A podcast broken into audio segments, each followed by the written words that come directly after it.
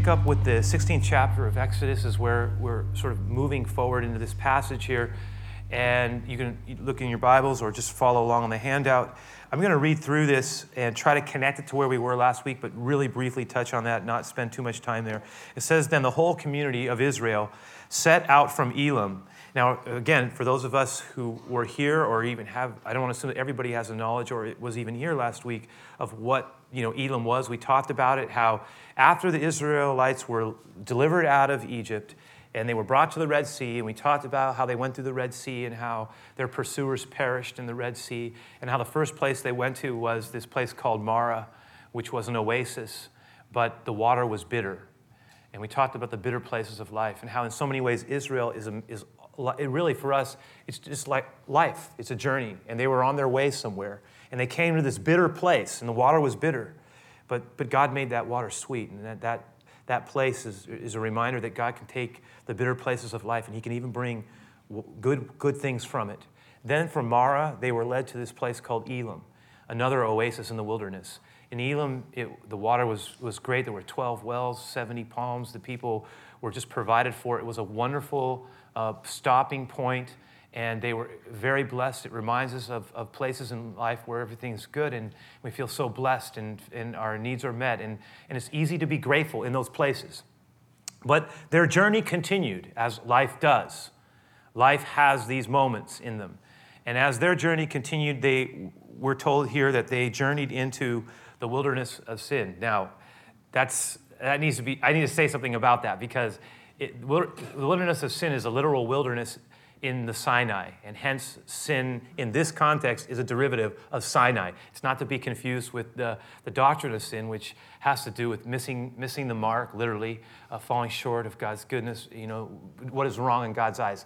That's a whole different word in context. This is a, a literal place geographically that they were, were going through as they made their way into the Sinai, Sinai wilderness. You can see the connection between the two words. In, and we're told here that they arrived there and were given a specific time uh, frame in the 15th day of the second month. One, that we're told it was one month after they had left Egypt. So they're about a, a, a month into this. And um, in, that, in this wilderness place, there, what happened was that their supplies began to, to run out. I mean, in the vast, in the far distance, they, many biblical scholars and archaeologists, uh, and one of them in particular named Edersheim, talked about how from where they were geographically, most likely they could see in the distant, in the distance on a clear, clear day, uh, in the desert mist far away, westward, they could still see the, the outline of the Red Sea, and beyond that, the green patch of the Nile Basin. So they were far enough away, but yet they could still see a little bit in their rear, rear view mirror. And, but they were running out of food, and people were a little concerned that you know, they had brought provisions when they had left Egypt, but now those provisions were running low. And there was real concern that here we are, Moses, you've led us into the wilderness, and there's, we, what, are we, what are we supposed to do for food? Did you guys think about that? And so they do what they were really good at. I mean, they were really good at what, what, what we're told happens in verses 2 and 3. There, too, the whole community of Israel complained. Uh, they complained about Moses and Aaron, and then they dropped into what had to be one of the great exaggerations of all time. If only the Lord had killed us back in Egypt, uh, they moaned. Uh, and, and then they said, There we sat around the pots that were filled with meat. And they started. Here's the thing I mean, they, they took uh, this uh, problem and they blew it up in, in so disproportionately, such a, a, I mean, such a drastic uh, uh, response to, yeah, the situation wasn't great, but to start just so quickly throwing off things like, why didn't God just kill us when we were in Egypt? You know, why did He let us out here? And you, you've let us out here to starve in the wilderness. You know, this, this whole this reaction that was so disproportional. It's like when we're in the middle of a, of a, of a, you know, I tried to think about this in my own life, in my own mind, and, you know, we're in an argument with perhaps with someone, and, and, and it's, it, it maybe is low grade, you know, there's disagreement, you know, someone says this, another person says this, but then, but then someone, you know, it's almost like someone's playing cards. Well, you know, duh, you know, and then, and then someone decides that they're to just like escalate the thing way up, right? Well, if you do that, then this. It's like, whoa, do we really want to go? That is like a big jump from where we were to, to that. Well, that's the way it is. See, that it's sort of like this wow, that is so disproportional reaction to what we're dealing with. That's not, this is not that big of a deal, but it's a big deal to us. And that's exactly what Israel did. It's like, you know, instead of saying, you know, Moses, you know, we appreciate the, you helping us, getting us out here. God's done an amazing thing, you know, but, you know, did you guys think about what we were going to do for food, you know, when we got out here? There's none of that. It's like, why did you take us out here to starve us to death in the wilderness? Is this your fault? Where's our food? Where's the provisions? Ah, and then they wax, rem- they reminisce about what life was like. Ah, we remember the boiling pots of meat as we sat about eating bread in wonderful conversation around the fire pit. You know, there's this like, you know, life was so good back there, enslaved, right? I mean, it's amazing how you think, oh yeah, we have, you know, it's like we were at Club Med, you know, we have, everything given to us. I mean, the, the, iron, the, the, you look at it, you go, I can't believe these people. You can imagine Moses going, what is wrong with you? What is wrong with you guys? You complain about everything. Just a couple of days ago, we, we were, you were out there rejoicing around the, the, the shore of the Red Sea, remember? We were talking about how good God was, how faithful He was. Remember around that, that, that place called Marah? How even after that, when you were complaining back there, God, God did something and He turned that water and made it drinkable. Do you remember that? Why are you like this? Why do you complain all the time? And again, it's connected in large portion to their past. Their past generations um, of, of having been in a situation where they just, they just were, they felt very uh, in, entitled. They had a hard time trusting. Uh, there was a, a real, uh, you know what, I'm I'm gonna say something. God is gonna try to shape this people out of a past that kept them always stuck in a, in a, in a bound up place. And so we come to verse, verse 3, and they, they make their, you know, their big statement. There we sat around the pots filled with meat and ate all the bread we wanted. Oh, it was great back there. But now, now you have brought us into this wilderness to starve us all to death. That's what you've done. And then the Lord said to Moses, Look, I'm, I'm, I'm, I'm going to I'm gonna rain down food from heaven for you.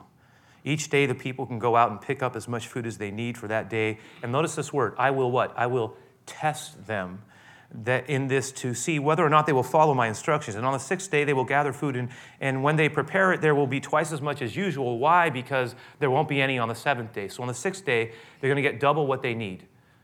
And there's a whole, there's a whole lesson around that. And so what basically God says is, I'm to, you know what? I'm going to take care of this, Moses. But look what goes on. We go on, we read. It says, So Moses and Aaron, they, they said to all the people of Israel, By evening you will realize the Lord has put it into our hearts to say this to you, that you will realize it was the Lord who brought you out of the land of Egypt. Again, we tell you this, that in the morning you're going to see the glory, look at this, verse 7, of the Lord, because he has heard your complaints, which are against him, by the way, not against us, which, which we have done. What, what have we done that you should complain about us? So you, can, you can feel the humanness of Moses. He's, he's, he's hurt. Again, remember that was part of his deal too. You know, going back to face this situation that he had been so injured in before, and then you could hear it in his voice. It's like, why are you, why are you so ungrateful? Why are you complaining so much? Why are you accusing us all the time? What's wrong with you guys? This, you can hear it. It's coming out here. Moses says, Look, the Lord is going to give you meat to eat in the morning, I mean, in the evening, and bread to satisfy you in the morning, for he has heard all of your complaints against him. But what have we done? What have we done? Yes, your complaints, they're, they're against the Lord. They're not against us. so Moses is saying two things, really, if you think about it. He says, no, he Look, God's going to provide for you. So he stopped the complaining. He's already heard. He's going to take care of you. Should that have ever been a doubt? But not only that, why do you keep focusing on us? Your, your issues with God, not with us. That's what he says. Verse 9. He says, Then Moses said to Aaron, Aaron, announce this, announce to this to the entire community of Israel, that they are to present yourselves before the Lord, for he has heard your complaining. And as Aaron spoke to the whole community of Israel, they looked out towards the wilderness, and they could see the, the, the awesome glory of the Lord in the cloud. And then the Lord said to Moses, I have heard the Israelites and their complaints, and, and, I, and, and now I want you to tell them in the evening you will have meat to eat, and in the morning you will have all the bread you want. And then you will know that I am the Lord your God. And that evening, we're told there was a minor miracle because a vast number of quail flew in and it covered the camp. And then the next morning, the area around the camp was wet. It was wet with dew. But when that dew evaporated, there was this flaky substance as fine as frost that blanketed the ground. And the Israelites were puzzled when they saw it, and they said, What is it? And they asked each other. They had no idea what it was. And Moses told them, This is the food the Lord has given you to eat. Um, they would later refer to that flaky seed like honey tasting substance that they could make in the bread and toast. They would later, they would later call that manna. Manna, which means, what is it? That's what manna means. It's like, what is it? you know, somebody said, it's what you call it. You know, that's what manna. It's what it. What, but that was their thing. So what is this? That's man. That's what manna means. They called it manna. You know what's fascinating is because this becomes a marking point for Israel. So they will look back at this as one of the greatest miracles of their generation. Because you know what we're told, that, really of their history. Because we're told that for 40 years, as they were in the wilderness, that six every six for six days of every week for those 40 years, this seed-like substance would fall. And uh, in fact, Jesus will refer back to this, and we're going we're gonna talk about, it's going to come up in one of his great teachings that we're going to be looking at leading into, into Easter. We're going to look at John 6, and he is going to talk about this moment when God provided. And look, in fact, the psalmist refers back to it, and that's why I put Psalm 105 in there. Look what he says. It says, The Lord brought his people out of Egypt, loaded with silver and gold. Not one among the tribes of Israel even stumbled. They came out victorious. Um, they, they, didn't even have to fight to get out. That's what he's saying. They left a victorious people with provision. And Egypt was glad when they were gone, for they feared them greatly. They, they, the plagues had made them so afraid, they just wanted to get rid of them. And then the Lord spread a cloud above them. We talked about this covering and gave them a great fire to light the darkness. You know, the, the, the cloud by day, the fire by night. And they asked for meat. This is, and so the psalmist refers back to what we just read and says this that they asked for meat, and he sent them quail, and he satisfied their hunger with manna. That is the bread from heaven. And Jesus will later say that bread is a picture of the bread that has been sent. He would say, I am the bread. There's this amazing connection. We're going to get into that. Uh, I'm looking forward to that. But one of the things I want us to do is looking at this passage. It's, so, it's got so much in it for us. So I want to I want to put some things on the table around this. I want to I want to I want to make a marking point here and just put some things on the board and say this that one of the aspects of God's faithfulness towards us, and it shows up here, is that He really gives us opportunities to grow beyond uh, our, our damaging past. So that we will find that when the Lord is, is trying to grow us and mature us, that He will give us opportunities to, to push beyond our past because our past has so much to do with how we handle things. And, and again, one of the most miraculous aspects of this, beyond the provisions themselves of quail and, and of food and the manna and the what is it, uh, beyond all that was the fact that God was actually doing something uh, as equally remarkable, but in a far less noticeable way. He was actually trying to take a people who had only known slavery and who had had a very small sense of their own dignity as a people had nothing to, to live out of. We're so quick to feel entitled and you owe me and everything else. And God was trying to take them and shape them into a people out of which He could build a nation, out of which would come a Savior who would save the world. And He was going to give them a law and a word and a way of living. He was, go- he was going to train this generation, and really they would never quite learn it like they needed to, but their children did, and they would possess a land. And that land of promise would become a place where they would flourish and grow. And it's all connected to what he's trying, what I'm trying to say is one of the amazing miracles here is how God starts to work with his people, to work with them out of their damaged past, to move them to a place of health and life and promise. And it's, it's pretty remarkable because it's the exact same thing, if you think about it, that God did with Moses. Remember, we talked about the, the burning bush incident, and Moses was by the burning bush, and how he said, because of his trust injury in the past, when he got rejected, when he did what he thought God wanted him to do, and he, he says to God, Find somebody else. I'm not your guy. Remember that moment? And God says, No, I want you to do this. I'm calling you to face this thing. And he's, he's challenging, he's working with Moses to get past his past and grow. He's growing him, even in his older years, to get past this thing that he's been carrying for a long time. And he's been okay with it. But God's saying, now you're going to grow past this. And in the same way, he's taking his people And he's going to try to train them to become a people who are no longer defined by what has been, a kind of small, self oriented um, way of, of being as a people. He's going to try to teach them how to grow into a point where they can move forward into the plans that he has for them. And it, to really, he's trying to get them, listen, to really get free from their, their past grooving, if I can put it that way. You know, we, we fall, it, all of us, when the right pressure is applied, we'll fall into grooves that we're comfortable with, we, ways of being that, that oftentimes are not good. Some of us, when, when the pressure comes, or when we're angry, or when we're feeling like we got, we're stuck, we got no way out, where's our food? That, that's what I'm talking about, right? we fall into a pattern of response of reacting.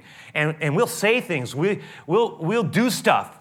We'll do we'll, we'll, even be, we'll even go back into destructive behavior in those moments that we've tried to leave way behind us. And that that's what we're talking about. And see israel would drop back into a way whenever it got bad they were quick to fall back into a pattern that was so it became so predictable and the Lord's trying to break them out of that, break them out of it. I mean, He got them out of Egypt, but He couldn't get the Egypt out of them. He's trying to get it out of them, trying to get them to grow, right? This, this, Egypt, this Egypt mindset that was connected to a place in which they were not really free. And so, God's in, in the same way, He's trying to break them out of their pain, the pain of their past, their brokenness. You know, and God still does that. God still works in our lives because a lot of times you and I carry things with us that have to do with where we've been. And when the pressure's applied, when the heat is on, we drop back into, into familiar patterns. And part of the Lord's plan for our lives, I can say this, He wants to teach us how to grow past that. So when the things that are applied that used to just read, push us right back to where we didn't want to be, we start to learn with the grace of God in our lives how to grow beyond that and how when that hits, we don't fall back into what we've always fallen back into, what my family's always fallen back into. No, we begin to live as a people of promise, moving forward, leaving what was beyond and what was in our past behind us. And this idea, because a lot of us, we, we, we have brokenness. We, we live cro- close to something that's broken. And you know, one of the most beautiful things that Jesus ever said was that, you know, he was talking about the bruised reed, because a lot of us have bruising we carry with us bruising. We, we do. We do. It's in our heart. And, and it, it's out of that lens that we react to things. And one of the things the Lord does is He takes what is broken and He loves to make, make what is broken something that is, is healed and uh, restored. And one of there's, there's an amazingly beautiful verse in Matthew 12 in which it said of the Lord, and they're quoting from Isaiah, and just says this about him. It says that he will, the bruised reed he will not, I learned it in the older version, it said the bruised reed he will not despise. That is, and, and the smoking flax he will not, he will not extinguish. All right? This idea of, of a bruised reed, the idea of a reed was that when, you know, it's like this, it's like he will not toss aside the, the reed that is broken. Because if a reed got bruised, it couldn't be used anymore like in a basket. It would just, it would have a, like a bruise on it and it would be bent and, and they would just rip it out and throw it aside. It's broken, it's no good, it can't be used anymore. So it's just, and the Lord says, the broken reed, the bruised reed, he will not he will not. This is, let me tell you, this is what Jesus said of, of the servant of Jesus. He will not take that bruised reed, that one that has looked like it's, it's finished, it's got so messed up. This can't, can't, nothing can do to salvage it. But he says he'll take it and he will not throw it aside. He will take the bruised reed and he will restore it. He can use it. Out of our, our weakness, his strength is demonstrated to be more than enough. He will take the flickering candle and not put it out, it says. That's what it's saying. And this is what God does. This is what God does. I've seen this with my own eyes that God does this in people's lives. He takes the broken places, the broken things, and He can make life come from them. He can restore what has been lost. That's our God. That's what He does. He does this in amazing ways. He's trying to work with His people to get them to move forward, but it's hard. Growth is hard. And that leads to the second idea, which is this that frequently in these moments when we find ourselves in these times of crises, that in these times of crisis, it's really important that you and I, and we've been talking about this now for a couple of weeks, that we, we really guard ourselves from you know, complaining and from gr- groaning and uh, grumbling and, and blaming, right? That, that that whole negativity of a, of a cry, that we really want to, as followers of Jesus, to really guard our hearts around this tendency because you know what blaming does? Blaming just detracts from learning. And it obscures our ability to actually learn from what we're going through. And a lot of times in these situations we find ourselves in, we'd rather just get mad at somebody, rather blame somebody, rather, but you know, God wants to teach us how to grow in His wisdom in the difficult places and to trust Him for provision. You know, there's a great verse in James, and it says this, and it talks about wisdom, and we're invited to do that. We're all invited to do this. If any of us lack wisdom, let him ask of God who wants to give us, listen, liberally, that he wants to give us in a way that is out of his abundance.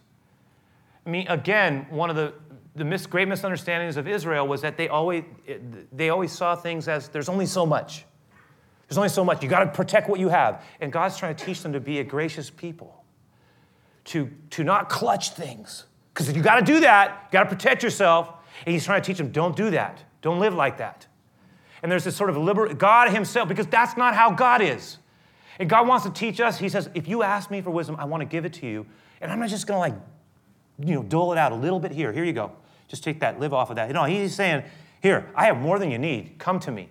You know, one of the things I've noticed, and we were talking about this last night, is that in these difficult places when we're when we really don't know what to do or having a hard time getting past something or um, we're afraid, or we're tempting to make things bigger than what they really are, or we're really being, being tempted to compromise at a deep level and to, and to pour, return back to things that we really should be leaving behind us.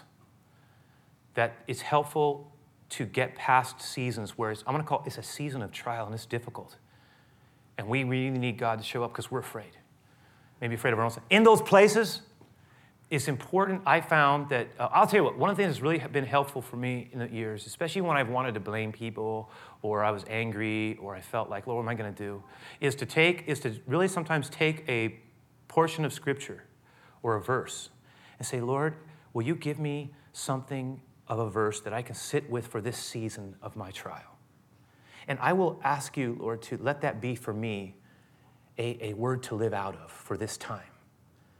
And that's one of the reasons why we constantly tell everyone, you know what we're talking about. We, that's why we started this Bible, reading the Bible through plan in, in a year. We were encouraging everybody to do that because we cannot draw from what we do not have.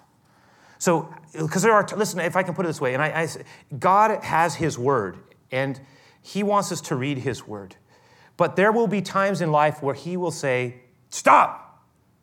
That word that you just read is a word for you in this season that you're in. And you need, and it may not even be a direct context, but it's like the Lord would say, That is your word. I've given that to you. You take that word, let that word strengthen you, let that word plant you in the place that you need to be planted. Let that word uh, inspire trust in you.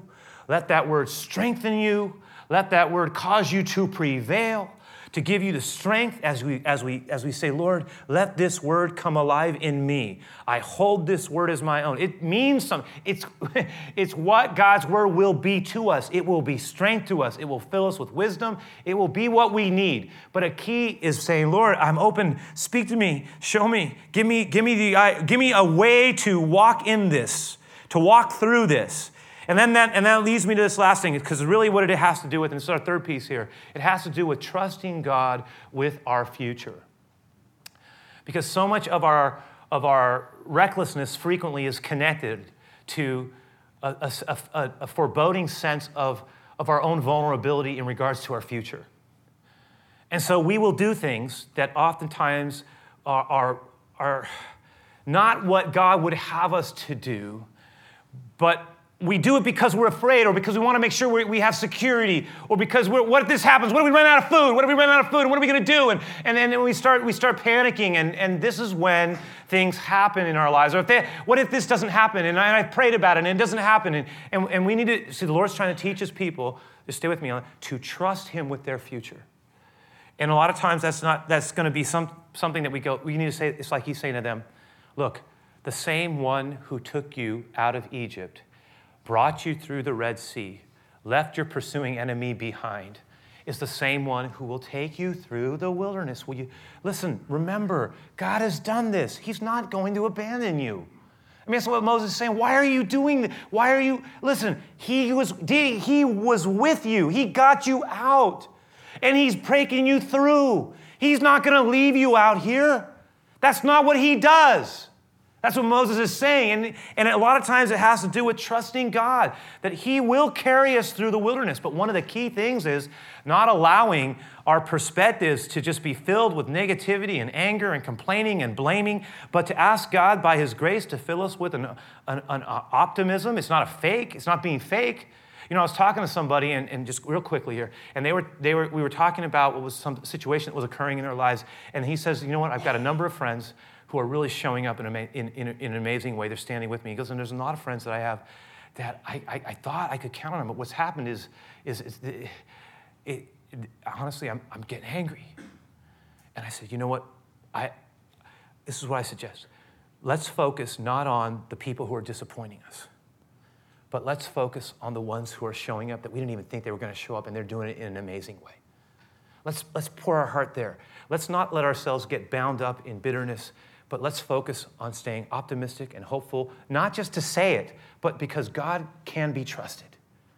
And we will do this. We will lean into his promises. We will trust him with our future. We will call upon him to be faithful to us in times of trouble. Listen, you know what I call? I said, you know what that is? That's called trust training, right? I'm to trust you, Lord. This is hard, but I'm to trust you. And trust training is connected to cross training.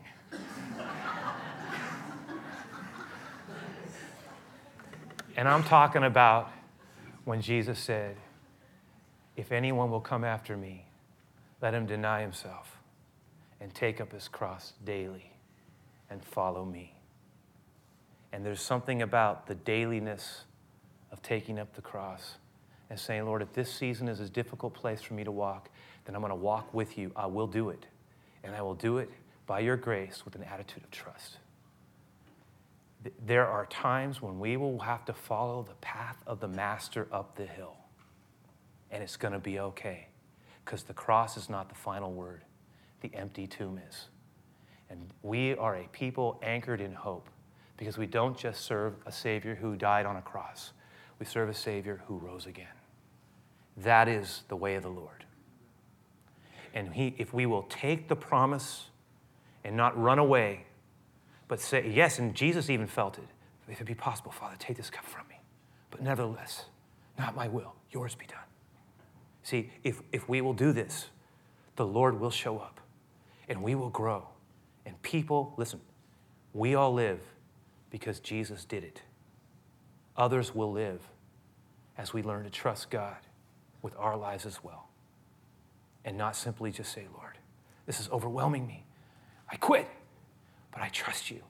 So, Lord, as, I, as we have sat here in your word, as we have sought to honor it, as we, we've sought to just uh, think about life and what it means to live well for you. And, and Lord, you know, we're, many of us are facing things in our lives that are perplexing and in some cases, Lord, very intimidating. And at the same time, Lord, we may be struggling deeply, some of us, with trying to not return to things that we've, we've, we've that are haunting us, pursuing us. Um, on our trail, Lord. I, I pray that you would fill us with strength to prevail, that we would trust you, that we would grow in our capacity to honor you with our lives, that we would, we would not quit. Some of us, Lord, you have called us to, to be a testimony of what your grace can do. And for some of us, Lord, we will be a marking point in the generations. Finally, once and for all, things will be broken and new things will be established. Not things of captivity and bondage, but things of life and promise. And so, Lord, we welcome you. Some of us you've called to be pace setters, and that's going to cost us something. But, Lord, you are the one who showed us the way. And you did not pull back when everything depended upon your obedience. And you took that cross and you carried it. And you say to us still this day if anyone will come after me, let them deny themselves and take up their cross and follow me. Lord, fill us with courage the courage that call, calls us into a trusting place, and the trusting place that doesn't quit even when at times it's hard and we even may suffer. But we will look to you, and you will bring the good and the fruit and the blessing. We believe. This we believe.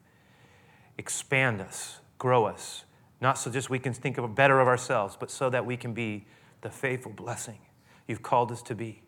in the places of our lives. And so we just pray for your blessing over this closing song, which emphasizes so much of your desire to hold us and to strengthen us. And also, Lord, as we, as we take this time to honor you, many of our community in our tithes and offerings, in our giving time, we pray that you be blessed in all things. This we pray in Jesus' name. Amen.